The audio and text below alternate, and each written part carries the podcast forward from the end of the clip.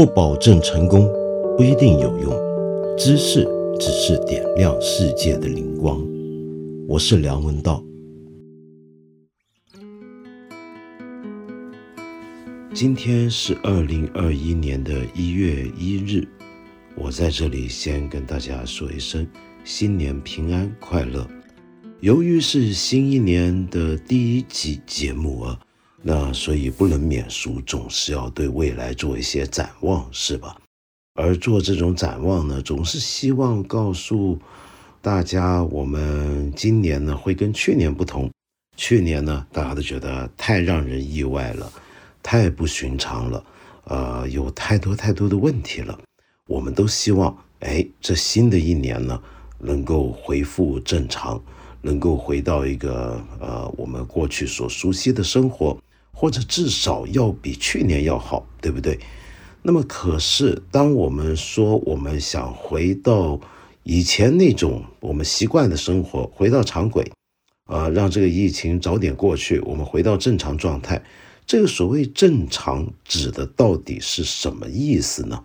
说到这啊，我今天想先从一个小故事说起，这个故事听起来跟我们要谈的。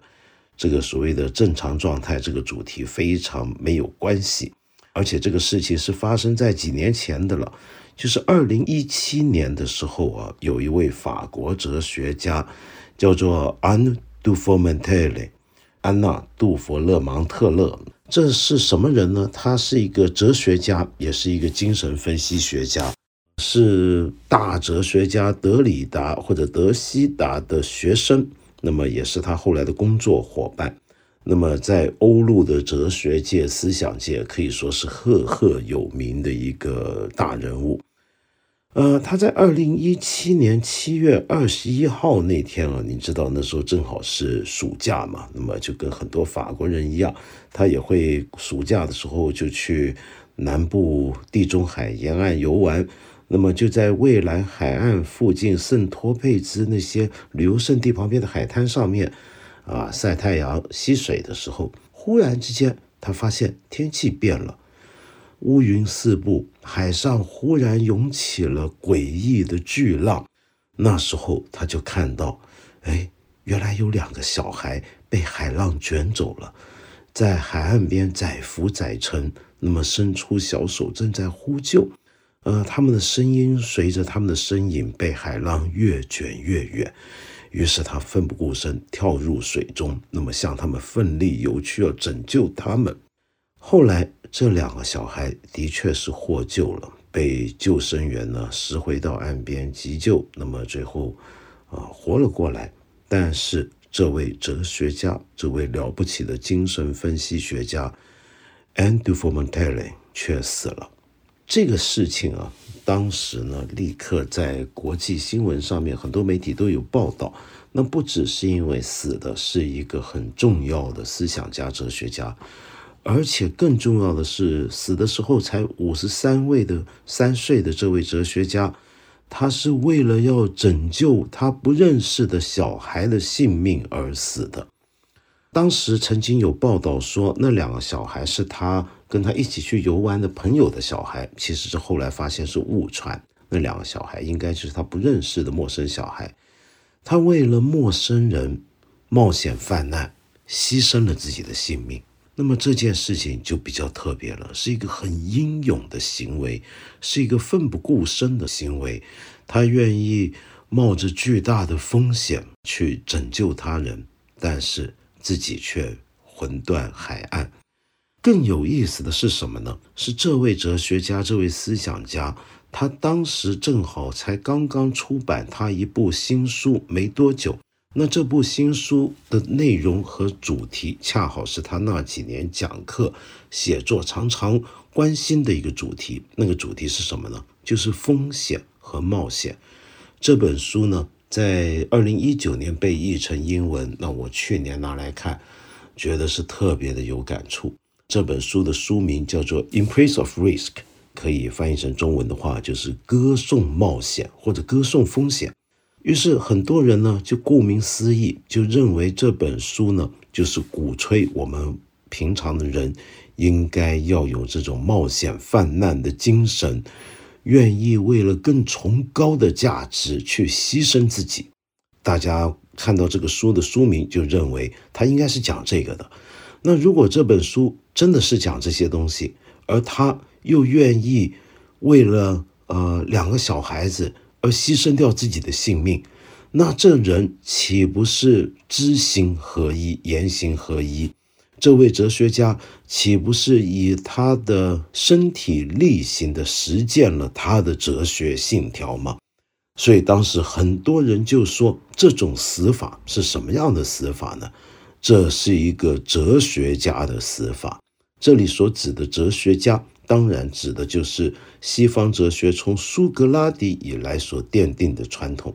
我们知道，苏格拉底作为西方史上第一个重要的大哲学家，他的死亡是西方哲学史上很重要、很重要的一个主题。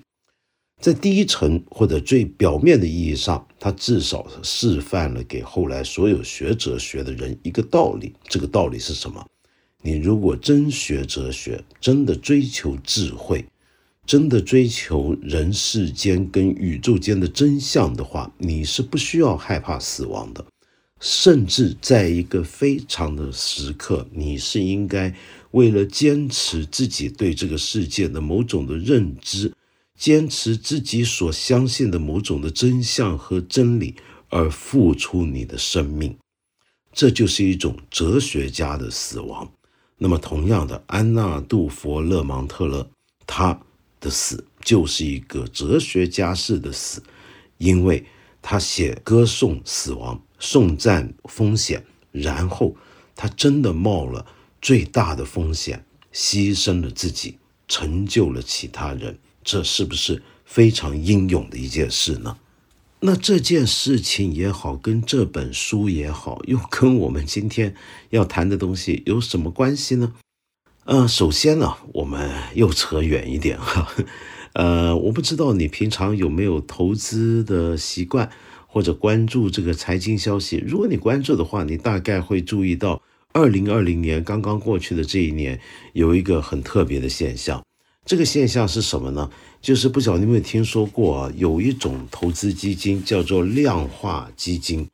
什么叫量化基金呢？量化基金基本上呢，就是通过收集历史上各种各样的市场交易的数据，然后建立模型来分析，来确定自己的基金的投资策略的这么一种量化基金。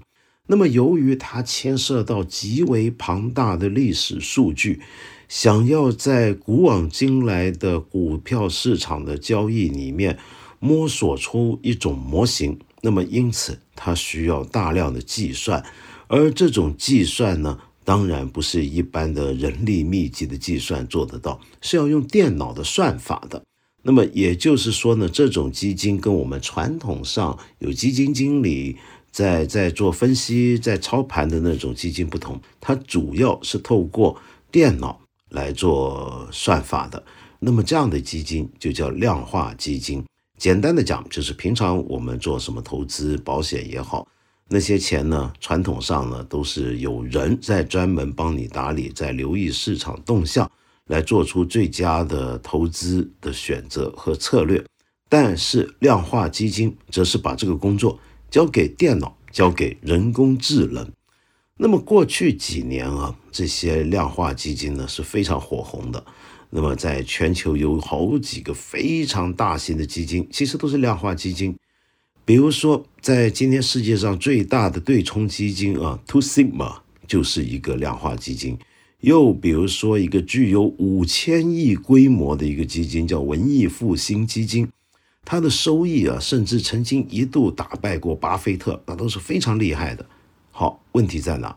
就是二零二零年，他们可以说是输得一塌糊涂。为什么会输呢？那么也有人会说，这个可能，哎，不对啊，也不全输啊。这个量化基金，你比如说中国的量化基金，去年表现好像还都不错啊。比如说像焕方量化 （High Flyer） 这个基金。表现很好，那么这类量化基金呢，比我们去年的基准股票指数呢，平均收益是高出可以百分之二十到百分之三十的。可是你不要忘记了，中国的量化基金普遍规模还比较小，没有刚才我说那些国际巨头那么庞大。而且中国的市场呢，主要是效率比较低的散户来主导。那么所以呢，搞这种量化基金，它相对收益空间也就比较大。好，那么说回为什么这些国际量化基金巨头去年会输得那么惨呢？其最重要的理由就是这些依照历史数据算出来的模型算不到百年一遇的这场瘟疫。也就是说呢，去年的这场新冠肺炎带来的震荡也震垮了这些人工智能的计算。所以你看。到底有什么东西是百分百可靠呢？我记得当初这种量化基金出来的时候，大家说这下好了，这个人类呢，终于在投资上面也都要被 AI 取代了。人工智能呢是能够算无一策的，但是去年就证明给我们看，它其实并不能够算无一策，因为有些东西是算不到的。我们当然不排除未来啊。人工智能有可能连这个都算到，或者都做好准备，或者在市场出现异动的时候就有足够快而且明智的反应，这个机会可能是有的。但是目前为止，我们想说的是，直到现在，我们人世之间还是有很多东西是算不到的。其实意外也好，风险也好，几乎是人类自古以来就伴随我们常在的。我常常说一句话啊，我在很多场合都说过，我随时准备好，不晓得哪一天哪一个时刻，也许就等一下，忽如其来的一个什么意外，或者我身上一个什么东西，比如说我心脏病发了，我说不定就断气就走了。那么很多人听了都说这个太不吉祥了，然后又说梁老师你怎么能说这么话呢？太触眉头了。那么仿佛我们只要不说这样的话，这样的事情就不会发生似的。但是我只不过是想随时向自己提醒跟确认风险的存在，嗯，其实这种风险的长存啊，也就是我们学佛的人所说的无常。什么叫无常？就真的是没有常轨、没有常态的。那么，由于这种我们所习惯的常轨常态，其实是没有把风险计算在内，因此我常常说，我们所以为的这个常规。我们所习惯的那个常态，是一个我们想象出来的东西，并不是说社会的运作没有常规，国家的治理没有常规，不是这样的，是有的。只不过这个常规跟常轨，并不可能百分百的做到疏而不漏，并不可能做到完全的算无一策，那是不可能的。所以这就讲回了什么叫做风险。也就可以说回安娜杜佛勒芒特勒写的这本《歌颂风险》了。那么这本书呢，你如果按照刚才我说的当时的那些新闻报道的讲法来看的话，你以为他就是讲歌颂风险？那么当然，这本书呢也提出了很多我刚才说到那些观念。就风险这个事情啊，本来就是我们呃人生不可避免的东西。那么更不要说过去十几二十年来。对社会科学稍微有点理解的朋友，大概都知道风险社会这个讲法，对不对？这是已故的德国当代大社会学家乌里希贝克乌里希贝克那么最早提出来的一个概念。它主要指的就是用最粗俗的讲法来讲，就是我们现代社会跟传统社会不一样的地方在哪呢？传统社会里面呢，很关心的一个中心论题。就社会性生产出来的财富，怎么样以一种社会性的不平等的方法被分配？比如说马克思就关心这个问题，对不对？那么你对这个问题感兴趣，你可以去听我们杨照老师讲的《资本论》。而乌尔利希贝克则认为啊，现代社会却是怎么样把系统性生产出来的风险，那么去尽量的最小化或者引导。或者做一个呃表面上大家可以接受的分配，那这是什么意思呢？他的意思再简单点讲啊，就是说我们现代社会跟古代社会当然都有各种各样的风险，可是现代社会跟古代社会不一样的地方在哪里呢？就现代社会应对各种各样的风险，逐步发展出非常复杂的制度。而随着现代化的进程啊，人类的活动也变得越来越复杂，我们人类活动的空间范围也越来越扩大。那么过去我们传统社会发生的很多风险，其实很多是天灾嘛，对不对？但是在现代，人祸的可能性更大了。比如说一个核福电厂的核外线，又比如说随着呃人为的因素导致的全球暖化。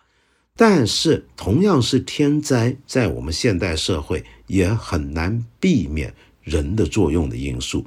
比如说，我们为了应对瘟疫。我们可能发展出了很多人为的制度和体系，比如说各种早期的情报收集系统、预警系统以及迅速反应的系统。但是，一旦呃一场瘟疫出来，这个系统某个局部或者这个系统的内部出现问题，使得某些案例出现没有被上报，或者被上报没有被关注。被关注没有被恰当的总结，然后没有被恰当的决策的时候，它就可能从一个蝴蝶翅膀的震动酿成了一个席卷五大洲的巨型风暴。那么在这个情况下，你说这样的瘟疫，它到底是还算不算是古人所面对的那种天灾呢？它好像不是那么百分百的是天灾了吧？因此，在这种情况下，我们现代社会就进入了一种风险社会。而在风险社会当中，我们人类是发展了很多的办法来回避风险、回避问题。那么，希望制度性的把那些呃我们不可控的东西，啊，它的不可控的范围压缩到最小为止。然而，我们这个制度跟体系很有可能本身还是会出差错的，哪怕这个体系我们已经用上了人工智能算法来避免。你想想看，投资基金是要干嘛呢？它除了要让我们获利之外，也是要回避风险。我们相信人工智能一定比人可靠，所以它应该最能够带领我们回避投资上的风险吧？结果不一定是这样。而安娜·杜佛勒芒特勒这位了不起的哲学家跟精神分析学家，他要讲的东西呢，则是在这些很基础的社会观察之上，或者之后，再深入一步去谈，到底风险跟我们人的存在本身有什么内在关联。跟当时大部分报道他的死亡的那些媒体所讲的东西不一样。这本书讲的绝对不是什么歌颂冒险或者歌颂风险，它恰恰是要从歌颂冒险这个概念本身反过来谈。怎么讲呢？他会这么来提问：他说，我们今天这个世界啊，就像刚才物理系贝克所讲的，是想方设法的希望让我们安全。你想想看，我们今天中国呃要处理这场新冠肺炎，我们其实做了很多的事情来回避风险，对不对？希望让大家过得更安全。比如说，我们加强了更大的、更多的监控措施，建立了更庞大、更密集、更精密的我们人员移动或者甚至是通讯上的一些的跟踪。那么，使得我们如果中间有任何一个潜在的感染者，当被确诊之后，他的整个行动轨迹都是透明的。我们有很多这样的办法，都是为了希望让大家过得更安全。我们现代人呢，最重要的就是要安全，就是不要有任何的冒险的可能。我们用安全，啊，用自然代替战争跟麻烦。我们就像霍布斯所讲的那种，经过契约的社会，交出了我们一部分的权利，换回来的是让我们避免永久的战争、永久的冒险、永久的不安定。那么，我们都活得很安定了。那么，在这种情况底下啊，因此风险这件事情变成一个很特别、很奇怪的事。如果说我们社会当中有一个人，他居然说：“我不需要这种安稳，我要安稳干嘛？我就喜欢冒险。”那他一定有问题，一定是出毛病了。但是也有可能啊，他冒险这种冒险，恰恰是因为做了我们大部分人都不会做的事，有我们大部分人都不会有的倾向，他反而值得歌颂。那是什么意思呢？就像刚才我想讲的那种牺牲，安娜·杜佛勒特芒勒他自己身上所发生的那种牺牲，他冒险是为了其他更崇高的价值，比如说为了我们整个社会的存续，为了让我们安全，就像他为了让那两个小孩安全的活下去，他去牺牲自己。那么也就是说，在我们整个世界、整个社会都希望求安稳的背景底下，这些极少数的愿意冒险、牺牲自己而换得别的人安全的这些案例，成为了一种值得歌颂的事情，成为一种值得标榜的事情。那么在这个情况底下，那么这些冒险，也就是我们自古以来所熟悉的牺牲啊，那么牺牲是值得歌颂的。那在这里被牺牲的是什么呢？那当然是生命。当我们说一个人愿意冒着他生命危险去做一些事情的时候，我们大概都会觉得他是个英雄或者具有英雄气质。可是安娜·杜佛勒芒特勒他要讲的却是什么？他说：我们不要忘记，大部分这些冒险他并不是真的在想死亡。这些冒险者他们在冒险的时候，他不是在想死亡。他是在想生存，他最关心的其实是生，而不是死。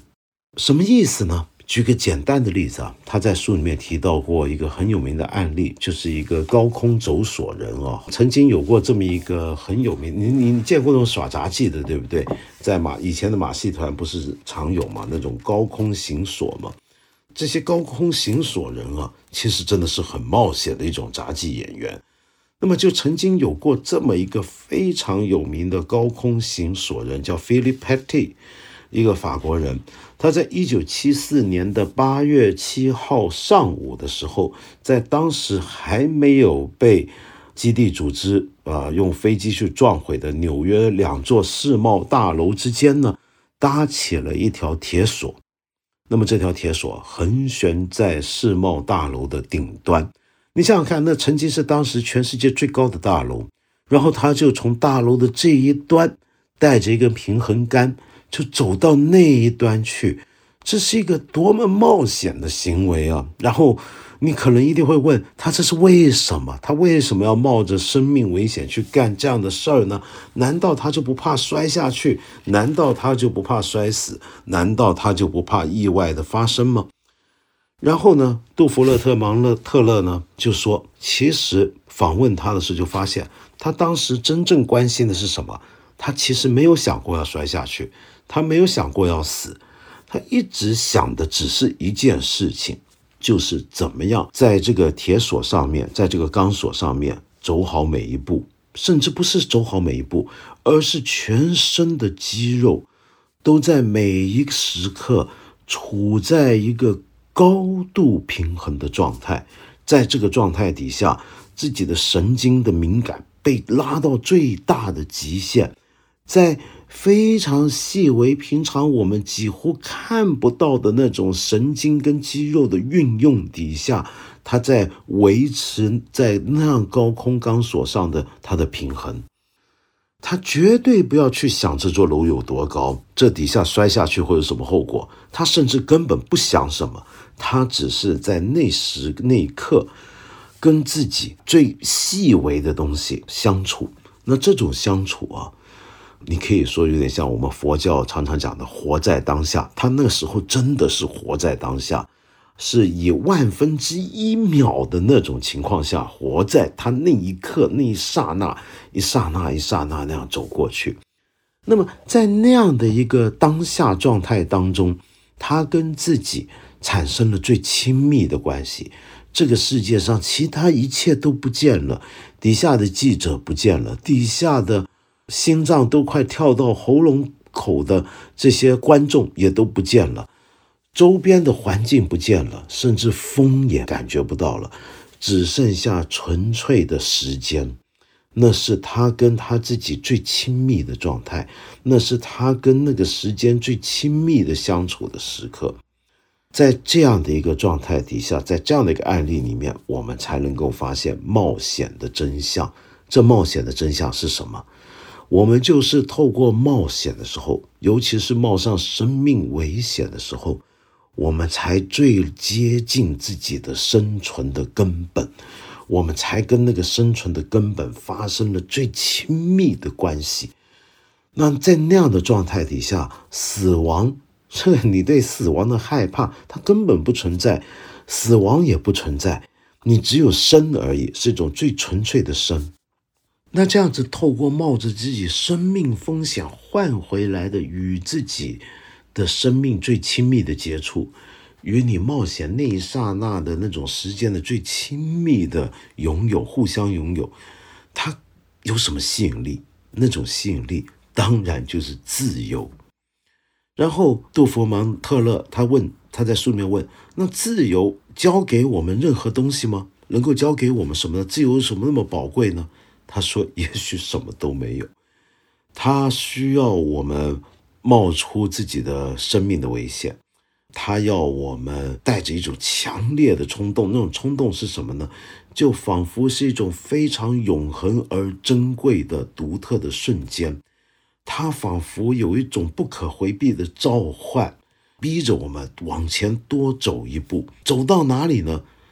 走到哪里，我们根本不知道。要让我们变成我们还没有成为的那个人，他总在我们之前。意思就是，自由是什么？自由就是要让我们变成一个我们还不是的人。自由就是要让我们走到一个我还不曾走到的地方。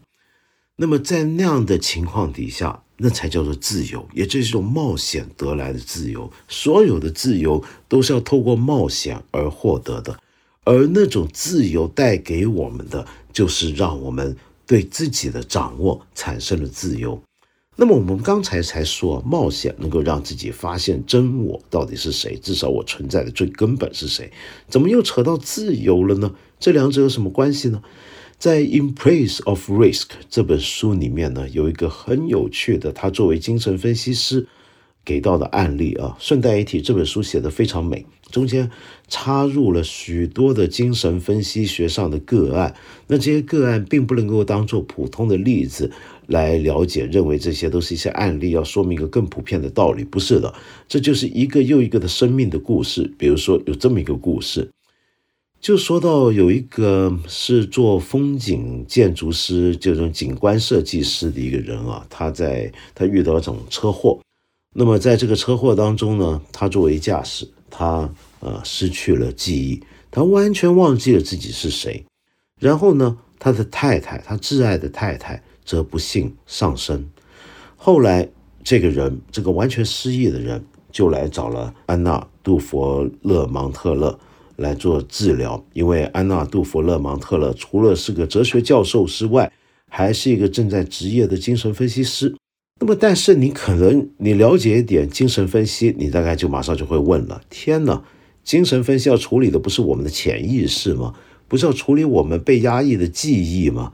那你说这人完全失忆了，那他还医什么呢？是不是要想办法帮他换回他被压抑的记忆呢？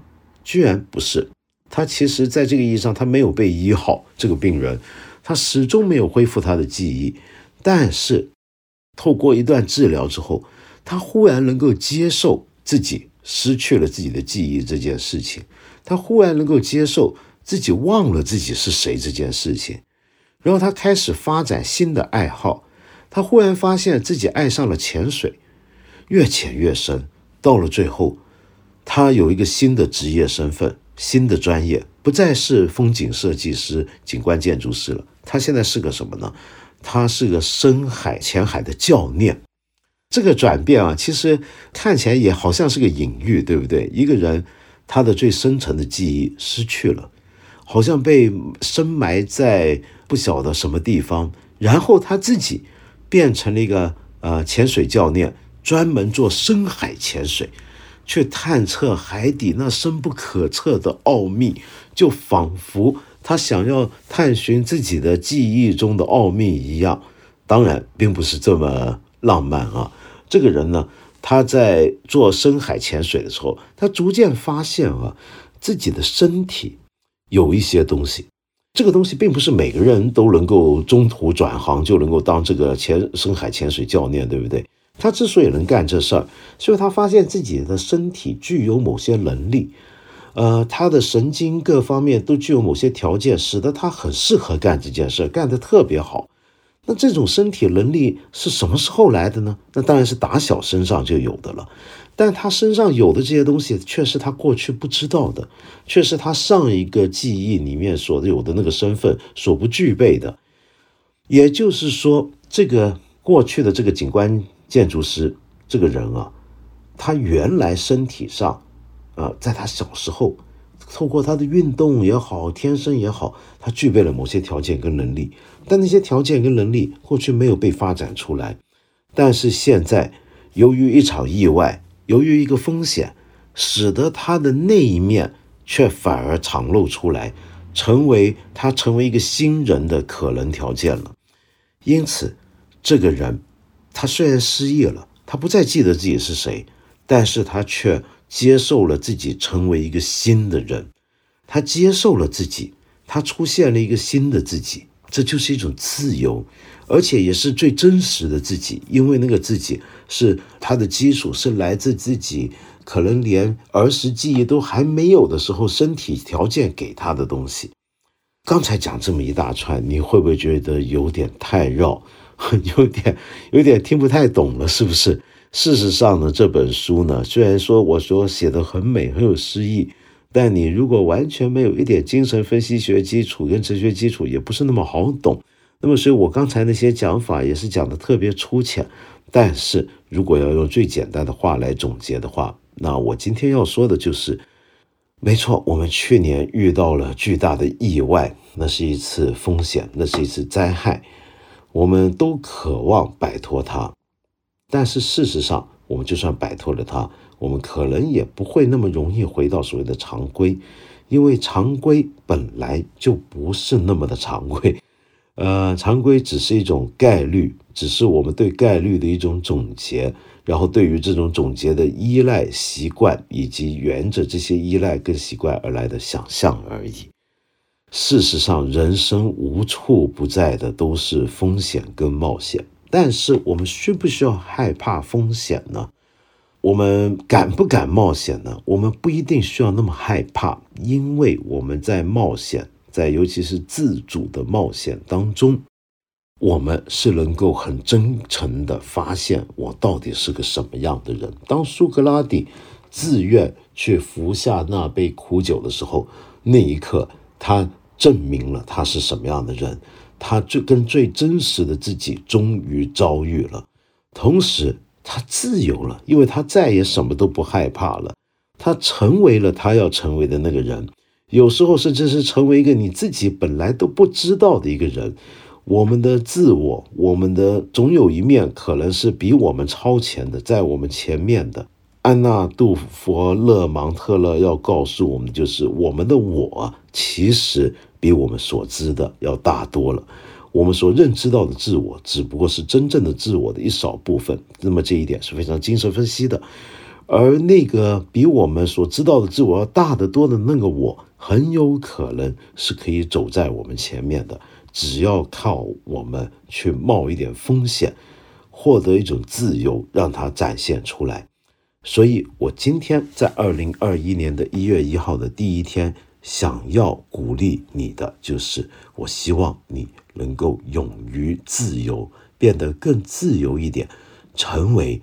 自己想要成为的人，甚至成为自己从来没想过要成为的那个人，那个人可能跟你原来的这个人都是一样真实的，是你自己。就像刚才我说的那个景观建筑师失忆之后变成了潜水教练一样，哪一个是真正的他呢？哪一个都是真正的他。好，那么今天呢，在这里呢，我想回应一位朋友啊，这位朋友呢很好，叫做莱西斯塔特公爵弗兰茨，您这个名字太厉害，太牛了。你说道长，呃，你在回应我上一集节目最后给大家放的莫扎特的《圣体颂》。那那个版本我说了是伯恩斯坦死前半年指挥的版本。这位大指挥家死前半年，当时他指挥的是巴伐利亚广播交响乐团跟合唱团。但是我上次果然又口误了，我又要道歉了。我当时说什么呢？我说。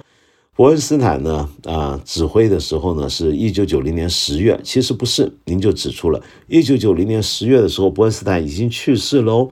他指挥的那场音乐会是一九九零年四月复活节季的，确实是他去世半年前。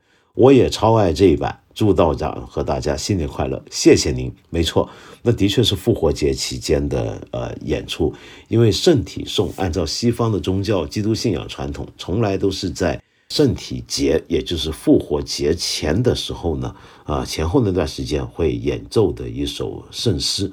好，那么今天还有一位朋友叫应大亨，你说今天下班路上跟往常一样打开看你想听您的节目。您说到这是二零二零年最后一期的时候，我突然很想哭。今天很冷，我把头往上抬了抬，呼了口气，感慨这一年终于过去了。今年下半年对我来说，经历了一场生命的黑天鹅。平时身体非常好的人，意外发现自己身体里有个巨大的肿瘤，因为并发症辗转两家医院，一月才做手术，最后在 ICU 醒来，以后又被告知活检结果为恶性，接受化疗，熬过了生不如死的四个多月。这月开始到场休息的时候，我就把以前的节目和一千零一夜反复听，保持这样一种不变的习惯。让我在身体的痛苦中有一丝丝宽慰和注意力转移。庆幸自己是个强大又积极的人。我很赞同道长之前对一位听众的回复：他人曾经遭遇的痛苦是别人无法感受的。真正的理想主义者是经历过痛苦不堪的现实后，仍然积极的对待生活，对生活的每一处都温柔一些吧。祝大家新的一年平平安安、健健康康。应大亨，谢谢你给我们大家的祝福，我很为你的遭遇而难过。我也衷心希望你能够慢慢的康复、健康过来。但是，就像刚才我讲的，我相信你经历了这样次一次意外，有了这样的一次的遭遇，不管之后会怎么样。你在这个过程之中，就像你说的，你觉得自己仍然是可以积极面对生活的一个人，这说明什么？这说明其实你已经在某程度上是一个自由的人了。你今天的你跟过去病前的你是不一样的人，而今天的你所具备的某些东西是过去的你所不具备，今天的你是过去的那个你所不能够领会。不能够理解的，然而今天这个你，我觉得在很大的程度上，要比起过去的那个你，应该是个更了不起的一个人。你自由了，你经历过了一次重大的意外跟风险，一个非常不好的遭遇，在这个过程中，你一定比过去更清醒的认知到什么叫生命，什么叫属于自己的时间。对生活、对生命都一定有了更深、更强烈的看法和感触。在这个意义上讲，我要恭喜你。尽管这个话听起来很怪。二零二零年过去了，那么就像我们之前讲的，二零二零年带走了很多我们很佩服、很尊敬的人。比如说，过去几天，很多人可能都听到一个消息，就是大钢琴家傅聪先生因为新冠肺炎。在年底的时候去世了，那么他的去世呢，让很多人有一些争议。对于这些争议呢，我就不再有任何补充了。我觉得这事儿啊，有时候也不知道该讲什么好。就你能懂得，那就懂得；不懂，那就是不懂。就好比傅聪先生的音乐一样。在我看来，傅聪先生仍然是中国人当中出过的最伟大的钢琴家，至今没有被超越。跟今天最当红的年轻的中国跟华人钢琴家之间的距离，在我看来还是相当的大，尤其是在傅聪先生最擅长的肖邦啊、德彪西这些人的作品上面，那个差别太大了。他的肖邦的演绎不绝对不只是中国之中最好，而且还可以说是全世界里面独一无二的。特别是肖邦的马祖卡舞曲，呃，一般说起肖邦啊，大家总觉得好浪漫，那么或者有的人会把它弹得特别的阴柔。结果忽略了肖邦的音乐其实是有筋骨的，有骨头在里面的是有血有肉的。那么，如果你不能够恰当的去理解肖邦的复杂性，你其实是没有办法弹好他的马祖卡舞曲。而他的马祖卡舞曲作为肖邦的一种日记，一辈子写了六十首主曲啊，嗯，其实可以当成是他日记，一辈子在写。是他最重要、最内在的作品。比起我们平常熟悉的他的一些，比如说船歌啊、夜歌啊，或者他的两首钢琴协奏曲来讲，其实马祖卡舞曲，我觉得更能够代表真正的肖邦。而傅聪先生的对肖邦马祖卡舞曲的演绎，那是独步天下。我今天最后给大家介绍的就是一首其实是有点复杂的音乐啊，那么就是傅聪先生在二零零五年录音的。